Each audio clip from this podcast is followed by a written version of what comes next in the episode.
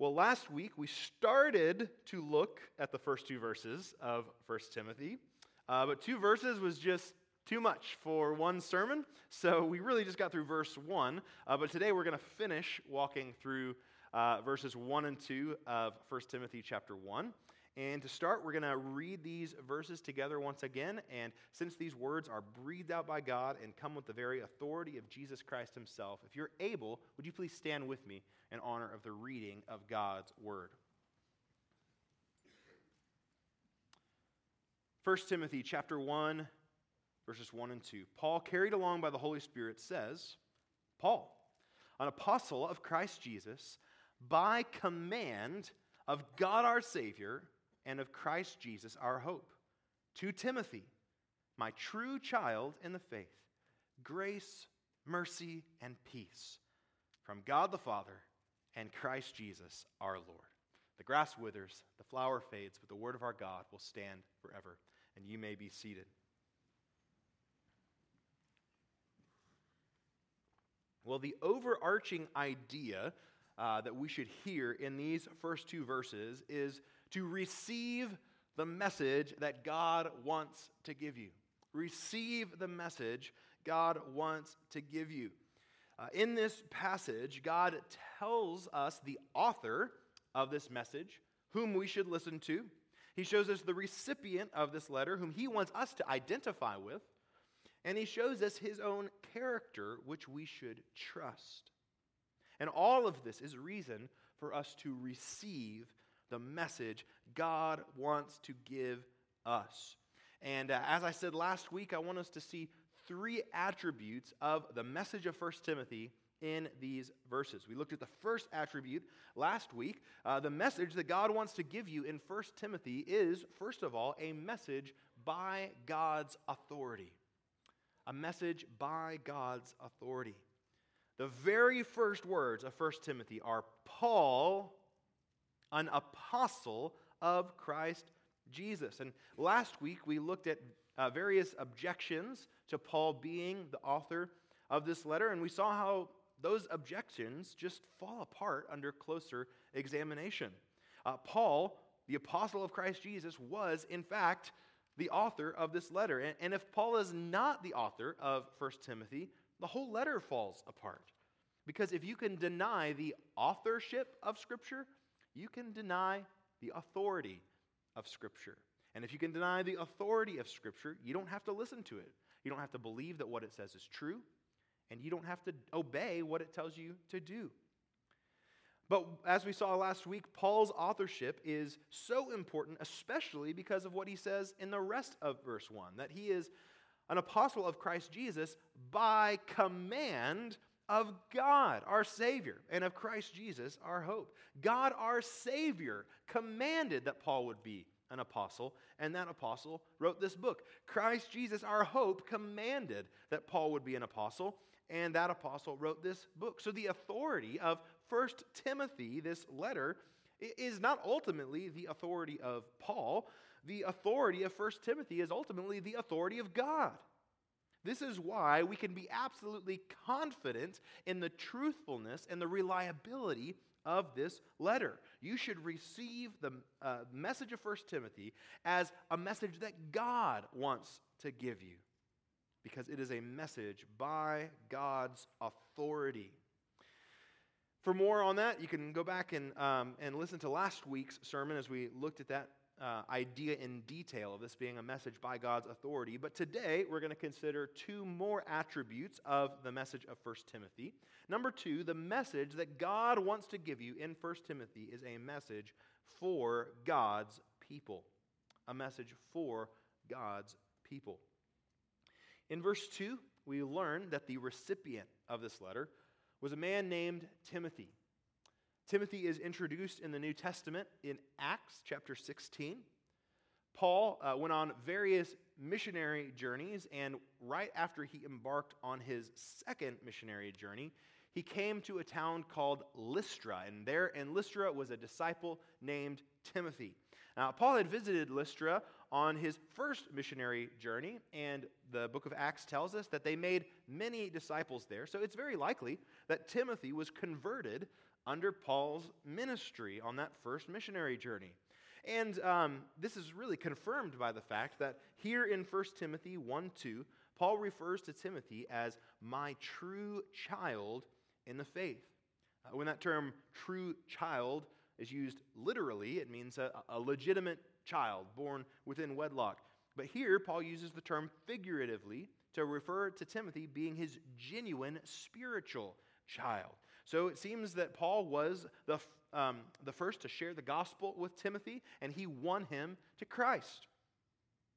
When Paul came to Lystra that second time, uh, he asked Timothy to join him on his missionary journey. And throughout the rest, the rest of Acts, we see Timothy serving as Paul's ministry partner. Timothy, in fact, became such a close associate that Paul mentions him by name in eight of his other letters besides 1st and 2nd Timothy, which were written to him. Now, um, that's some of the background that we can learn about Timothy from outside of these letters, but we can also learn several things about Timothy in the letters of 1st and 2nd Timothy. For example, we learn about Timothy's weaknesses. In 1 Timothy 4:12, we learn that Timothy was young. We don't know exactly how young he was, but young enough that he could have been looked down upon because of how young he was. Among Timothy's weaknesses, uh, Timothy struggled physically. In 1 Timothy 5:23, Paul refers to Timothy's frequent stomach ailments. Um, and uh, it also seems that Timothy struggled with being timid or fearful, whether that was because of his age or his health problems or for some other reason. In 2 Timothy chapter 1 verses 6 and 7 Paul says, "For this reason I remind you to fan into flame the gift of God which is in you through the laying on of my hands. For God gave us a spirit not of fear, but of power and love and self-control." And that's just one example of how underlying so much of what Paul says to Timothy seems to be this desire to steel his spine and given his weaknesses, it's no wonder Timothy was in need of a lot of encouragement. But in addition to his weaknesses, in the text of these letters, we can also learn about Timothy's responsibilities. Uh, in 1 Timothy 1 3, we learn that Paul stationed Timothy in Ephesus, especially in order to correct false doctrine. And then in 1 Timothy 1 18 and 19, we see that Paul charges Timothy to fight for sound doctrine. Throughout these letters, what's clear is that Timothy was given uh, authoritative teaching from Paul, and he was to take that authoritative teaching and pass it on to the church in Ephesus. He was supposed to communicate authoritative teaching to these people. He was to tell them not only uh, what to believe and not to believe, but even how to behave. And so, in light of that teaching responsibility, it's important that we understand that while this letter is addressed to Timothy, it is a message for the whole church in Ephesus. This letter was personal, but it was never meant to be private. It's clear throughout 1 Timothy that Paul intended the whole congregation to hear this message. And we can see that um, in, in, a number of places. For instance, Paul clearly had the whole church in mind. Uh, in the very end of this letter, in 1 Timothy 6 21, the very last words, he says, Grace be with you. And that word you in the Greek is plural. We could uh, translate that into Texan and say, Grace be with y'all. He has multiple people in mind as he is writing the text of this letter. He wrote to Timothy, but he gave him a message that he intended to be passed on through Timothy to the church. And, and this helps us see more of the importance of that phrase, my true child in the faith, here in verse 2. Those words, my true child in the faith, are not written just for Timothy. They're, they're not just a term of endearment meant to remind Timothy of the bond that he and Paul shared. These words were meant to be heard by the congregation. Uh, so just think about it. If Timothy followed through on what Paul told him to do in this letter. He was about to be giving, giving a lot of instructions. He was going to be rebuking false teachers. He was going to be telling people what to do and what not to do. Uh, he was going to be giving direction to elders and deacons, presumably some of whom were older than Timothy. So it would have been really important for the congregation to hear Paul refer to Timothy as his true child. They would have been reminded that this guy, Timothy, who's telling them all these things, wasn't just exercising the authority of Timothy, he was exercising authority extended to him by Paul, an apostle of Christ Jesus, by command of God. In Scripture, we see that an apostle was an authorized representative sent out with the authority of another. Paul was an apostle of Christ Jesus. And we could almost think of Timothy as an apostle of Paul. In all of this, what I want us to see is that this letter addressed to Timothy was a letter that the whole church in Ephesus needed to hear. But as we read 1 Timothy, it's important that we remember we're not just reading someone else's mail. Paul does give personal instructions to Timothy. He does address the historical situation of the church in Ephesus, but these are just specific applications of the absolute timeless truth of God. The message of 1 Timothy is a message for all churches in every place until the time that Jesus returns. Uh, just consider what Paul says in 1 Timothy 3 14 and 15. Look down at those verses with me. 1 Timothy 3 14 and 15.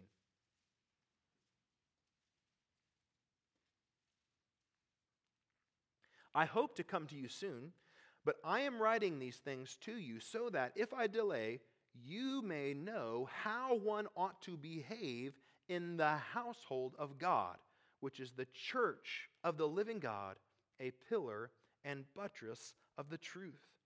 Paul wrote from the perspective not just of the particular needs of the moment, Paul wrote from the perspective of what should be true about the church of God in general. Uh, he offers authoritative truth and universal principles, and then he applies these truths to Timothy's needs and to the church's situation. But behind those applications are truths that we need to hear. So, what does that mean for us? Well, it means that we need to hear this as a message for God's people. And it means that when we hear Paul speak to Timothy in this letter, we can't say, well, that was for Timothy, well, not for me. We can't say, well, yeah, that was true at that time and in that culture, but that's not true for me. And on the one hand, that means that the gospel promises in 1 Timothy are for us today. Uh, look with me at 1 Timothy 2 5 and 6. For there is one God, and there is one mediator between God and men, the man Christ Jesus, who gave himself as a ransom for all which is the testimony given at the proper time. The promise that Christ is a mediator, a one who stands between us and God and gives us peace with God and represents us before God. That promise is for us, not just for Timothy, not just for the Ephesians. The promise that Christ is a ransom, that he paid the price for our sins so that there's nothing left for us to pay. That promise is for us, not just the church in Ephesus. Or consider 1 Timothy 6. Flip over there with me. 1 Timothy 6 and verses 13 through 15.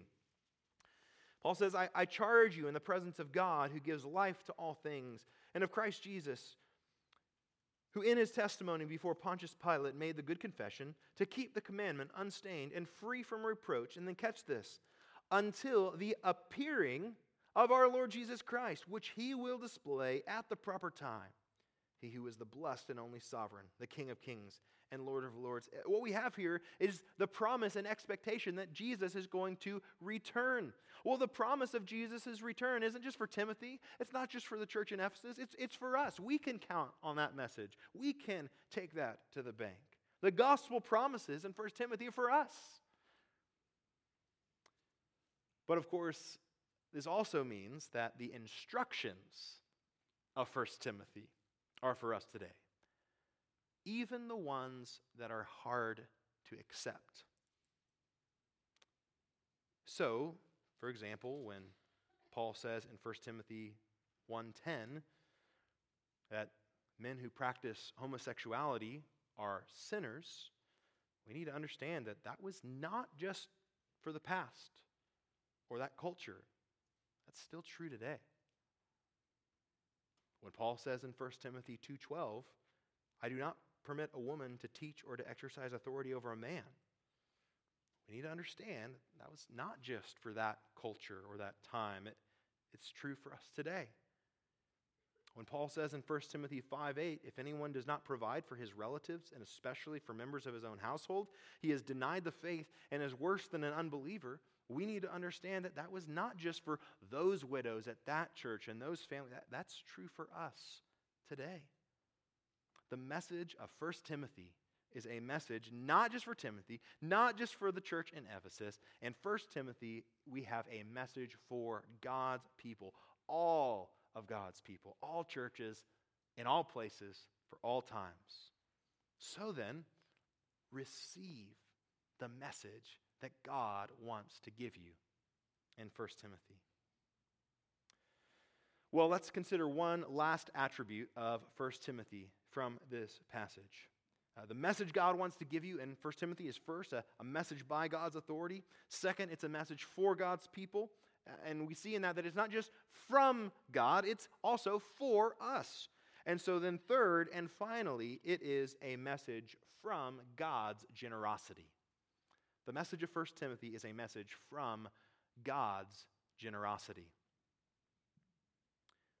So far, Paul has identified himself as the author of this letter. He has identified Timothy as the recipient of this letter. So we've got that straightened. What is this author going to say to this recipient? Well, we see his first words at the end of verse 2 Grace, mercy, and peace from God the Father and Christ Jesus our Lord. Most letters written at this time and in this culture began with a, a similar type of greeting to this. And because of that, it, it would be easy to overlook these words as just kind of what you're supposed to say in a letter. But you know, it's just kind of an empty convention. But when Paul and the other apostles got to writing letters, what they did is they, they took that kind of conventional letter template, if you will, and they made it distinctly Christian. And so we should not miss just how profound these words are. And notice first that grace, mercy, and peace are the starting point of Paul's letter to Timothy. Now, Paul's going to have a lot more to say to Timothy. He's going to give him commands and instructions. He's going to call him to a difficult ministry that's going to require courage. He's going to emphasize Timothy's responsibility to work hard, to train himself, to be diligent in ministry. But before he gets to all that, he reminds Timothy of what is his in Christ Jesus grace, mercy, and peace. Paul does not call Timothy to his difficult work in order to earn the blessings of God. Paul calls Timothy to work in response to the blessings of God that already belong to him in Christ. He calls him to work even in the strength that comes from the blessings that are his in Christ. The good news of the gospel is that grace, mercy, and peace are the starting point for us as well. Now, Jesus calls us to follow him in a life of obedience, uh, to love God, to love neighbor. I mean, just in 1 Timothy, we see our responsibility to uphold sound doctrine, to worship the way that God wants us to, to organize ourselves as a church the way God would have us, to take responsibility for our families, to manage money for God's glory.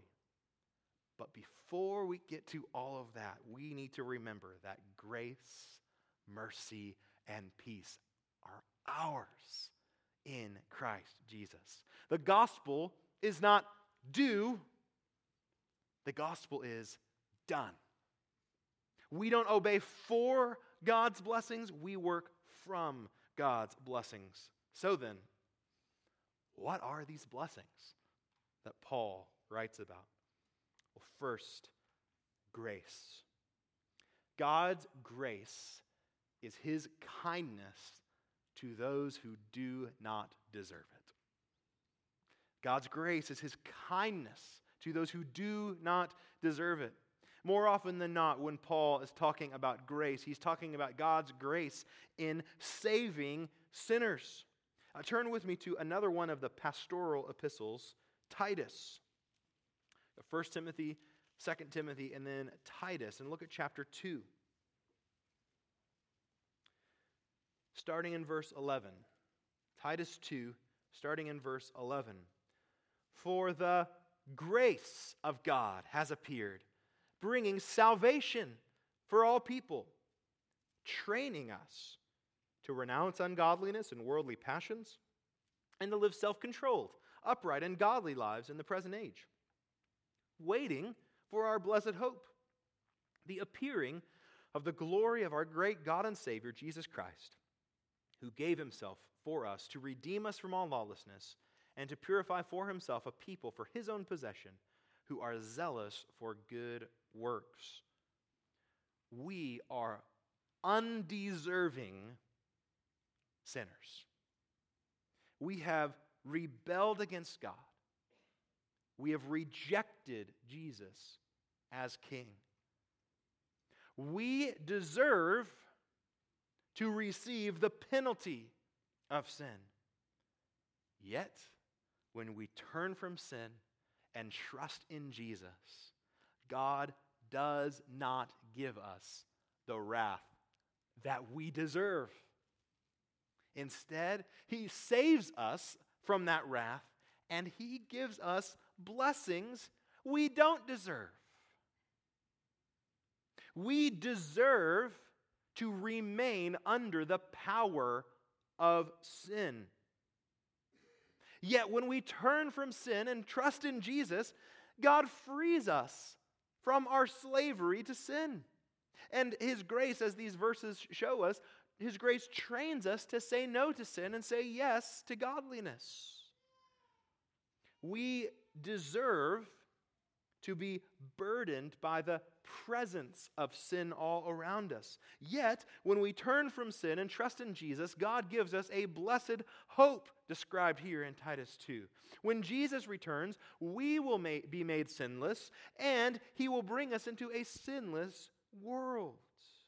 That is God's amazing, marvelous, infinite, matchless grace, his kindness to those who do not deserve it. Second, we see here in 1 Timothy 2 mercy. Mercy. Mercy is God's kindness to those in desperate need. Mercy is God's kindness to those in desperate need. If, uh, if you're still in Titus, look down at chapter 3 of Titus. In this passage, Paul describes our desperate need and God's response of mercy. Look at verses 3 through 5.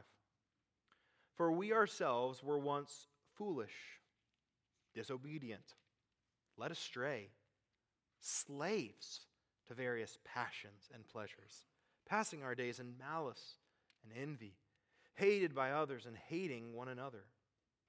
But when the goodness and loving kindness of God our Savior appeared, He saved us, not because of works done by us in righteousness, but according to His own mercy, by the washing of regeneration and renewal of the Holy Spirit.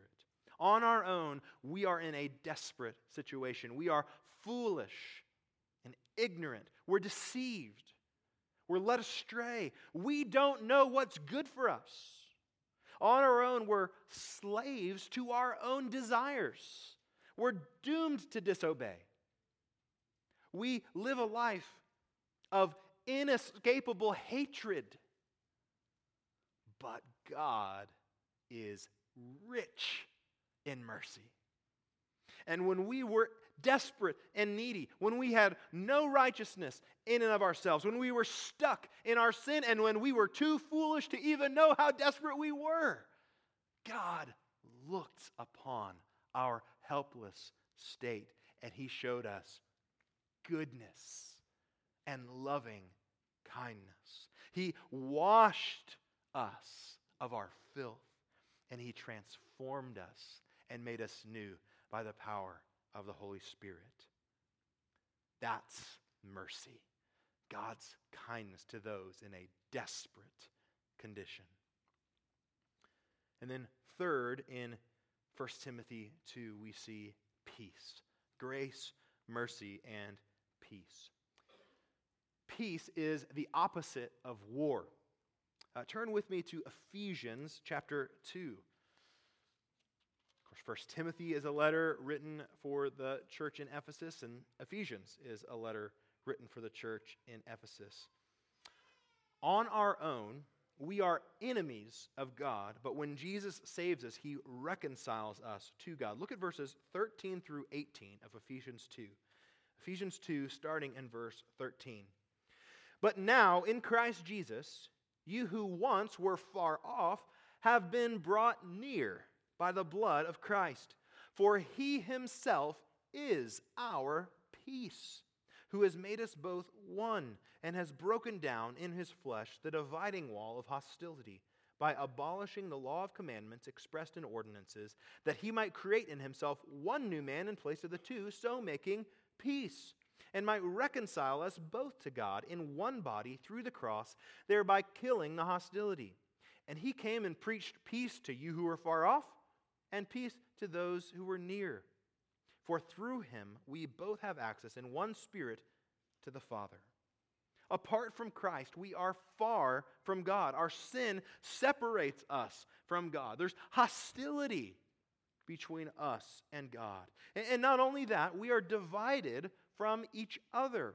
We experience division across lines of ethnicity and religion and any other number of ways that we've figured out how to divide ourselves.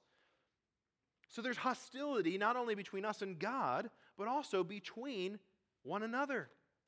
But when we turn from sin and trust in Jesus, Jesus becomes our peace. He brings us, those of us who are far from God, He brings us near to God. He reconciles us to God. He gives us access to God the Father through the Holy Spirit. He gives us peace with God where once there was war and hostility. He also brings peace among those, between those who trust in Jesus. He reconciles us to one another, He makes us one. He destroys the hostility between us. That's peace. Peace with God, peace with one another. Having heard this good news of grace, mercy, and peace that is in Christ Jesus. How do you need to respond to this good news? How do you need to respond to the good news about the grace, mercy, and peace of God the Father and Christ Jesus our Lord? Maybe you need to trust in Jesus for the first time. Maybe as we have looked at grace, mercy, and peace and thought about our need and our desperate condition, you realize you're a sinner and you deserve the wrath of God. And you realize that you need God's grace. You need God's help, and you don't deserve it, but you need it to forgive you of your sin. Maybe you realize that you are, in fact, in a desperate situation, unable to get yourself out of it, and you understand that you need the mercy of God to transform you and rescue you. Maybe you realize you're an enemy of God, and you need Jesus to be your peace and reconcile you to God. If that's you, Jesus has grace mercy and peace for you in abundance. So confess to God that you have sinned against him and trust in Jesus to save you from your sin. Receive God as your Father. Receive Christ Jesus as your Lord, and you will receive his grace and mercy and peace. Maybe you do know Jesus as your Lord, but you are in need of more of the grace and mercy and peace that are yours in Christ Jesus. Maybe you're in need of grace in your struggle with sin. You know, if we're not careful, we can get in our own way of receiving God's grace. If you are unwilling to admit that you have sinned, you're keeping yourself from the grace of God. If you know you're struggling with sin, but you think you can handle it on your own, you're keeping yourself from the grace of God. If you're aware of the concept of grace, but you don't actually believe that God has grace for you again, you're keeping yourself from the grace that God wants to give you. You need to know God wants to give you grace. His grace has not run out. God has abundant, overflowing, never ending grace purchased by Jesus at the cross. God wants you to be able to say like Paul in 1 Timothy 1:14, "The grace of our Lord overflowed for me with the faith and love that are in Christ Jesus." So if you're struggling with sin today as a Christian, let me just encourage you. First of all, stop pretending like you don't have a problem. Because God never fails to give grace to those who trust in Jesus, we don't have to be afraid to confess our sins to God. We don't have to fear that condemnation is waiting for us on the other side of confession. In Christ, we can be confident that on the other side of confession is nothing but grace. So confess your sin to God and ask God to give you His grace to forgive you. And not only that, ask God to give you grace to train you to say no to sin and believe that God will give it to you. Trust that God really will give you grace. Hebrews 4:16 says, "Let us then with confidence draw near to the throne of grace, that we may receive mercy and find grace to help in time of need. Maybe today you need mercy in a difficult situation. No doubt Timothy needed mercy in this way. He experienced difficulty physically, difficulty spiritually, and he had a difficult task before him. He was in need. And what a gift to him to open up a letter and to see that word, mercy. You may be suffering today for any number of reasons. You may be suffering because of the brokenness that exists in creation because of sin, sickness, death, pain, sorrow. You may be suffering today because of the sin of another person, a straying child, someone who has hurt you. And you need to know God sees you in that desperate situation, and He has mercy for you. He has mercy for you in your suffering. James 5:11 says, "Behold, we consider those blessed who remain steadfast. You have heard of the steadfastness of Job, and you have seen the purpose of the Lord, how the Lord is compassionate and merciful. In your steadfastness, in your suffering, In your desperate situation, you need to know the Lord is and never stops being compassionate and merciful. So, in your suffering, put your hope in the God of all comfort and the Father of mercies, who comforts us in our affliction. Maybe today you need peace between you and a brother or sister in Christ. You know, it's important uh, that Paul would start this letter to Timothy with this word peace. Paul's about to tell Timothy to correct some teachers who are teaching error within the church. Uh, but this word peace helps us understand that Paul was not calling for a theological smackdown. He wasn't saying, hey, Timothy, go make some enemies. In fact, one reason the false teachers needed to be corrected, according to 1 Timothy 6 3 through 5, is that they had an unhealthy craving for controversy and for quarrels about words, which produce, among other things, dissension and constant friction among people.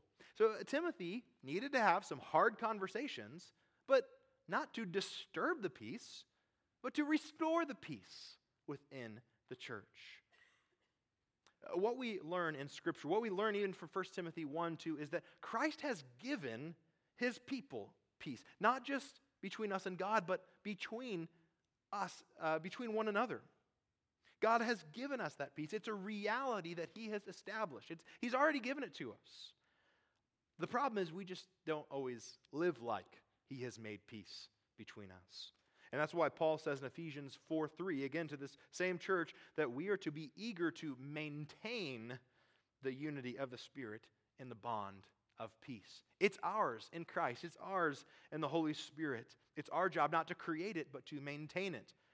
Uh, and unfortunately, we don't always do what we ought to to maintain that peace. So if you find yourself in an unreconciled relationship today, ask God for peace. He has peace that He wants to give you. Ask God, and then, as Romans 12 18 says, if possible, so far as it depends on you, live peaceably with all. Now, in a relationship between two people, both sides have to maintain that unity in order to truly have peace together. And that which depends on another person is not your responsibility. But God has called you to be faithful, to do everything that you can do to live peaceably with all. And I just want to say if, if you're kind of allergic to conflict, I want you to see in this example that having those hard but necessary conversations is not meant to disturb peace, it's meant to restore peace. Because of the finished work of Christ, peace is actually possible. He has peace for us. So, in that hope, ask the God of peace to give you peace. The message of 1 Timothy is from God and it is for us. But what we see in this second part of verse 2 is that this message does not come from a God who needs something from us. This message comes from a God who delights to lavish grace, mercy, and peace upon his people. The message of 1 Timothy is a message from God's generosity. So receive the message that God wants to give to you. I hope that these past two weeks have convinced you that these two verses uh, of these first two opening verses of 1 Timothy are much more than just the names on the outside of the envelope. These verses truly are foundational for understanding the whole letter. We need to read 1 Timothy as a message by God's authority. If an apostle of Jesus Christ, by command of God, wrote this, we need not only to hear it, we need to believe it and obey it. We need to read 1 Timothy as a message for God's people. We, we aren't just examining an interesting artifact of history in this study. This is a message for our church and for us as individual Christians living in our culture today.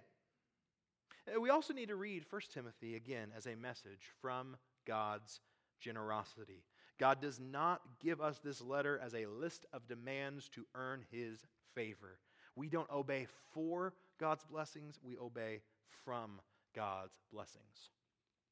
And God does not give us this letter as a manual of instructions that we are called to obey in our own strength. He calls us to live in response to the blessings that are already ours in Christ and in the strength that comes from those blessings. The message of 1 Timothy is a message that we need to hear. So I pray that in these coming weeks, you will receive the message that God wants to give you. Let's pray. Father, I thank you for your word, and Lord, I thank you specifically for this letter that Paul wrote to Timothy, this letter that you have given to us. Lord, I thank you for the instructions that reveal your character, that reveal the truth of the gospel, uh, that reveal your will for us as individuals, your will for us as a church. Lord, we thank you. And so, Lord, I pray that we would receive this message that you want to give us. Lord, that, that we would embrace the promises, and Lord, that we would submit to the instructions even when it's hard. I pray that we would do so in the hope that you are a God of grace and mercy and peace. Lord, we love you and praise you. It's in Jesus' name that we pray. Amen.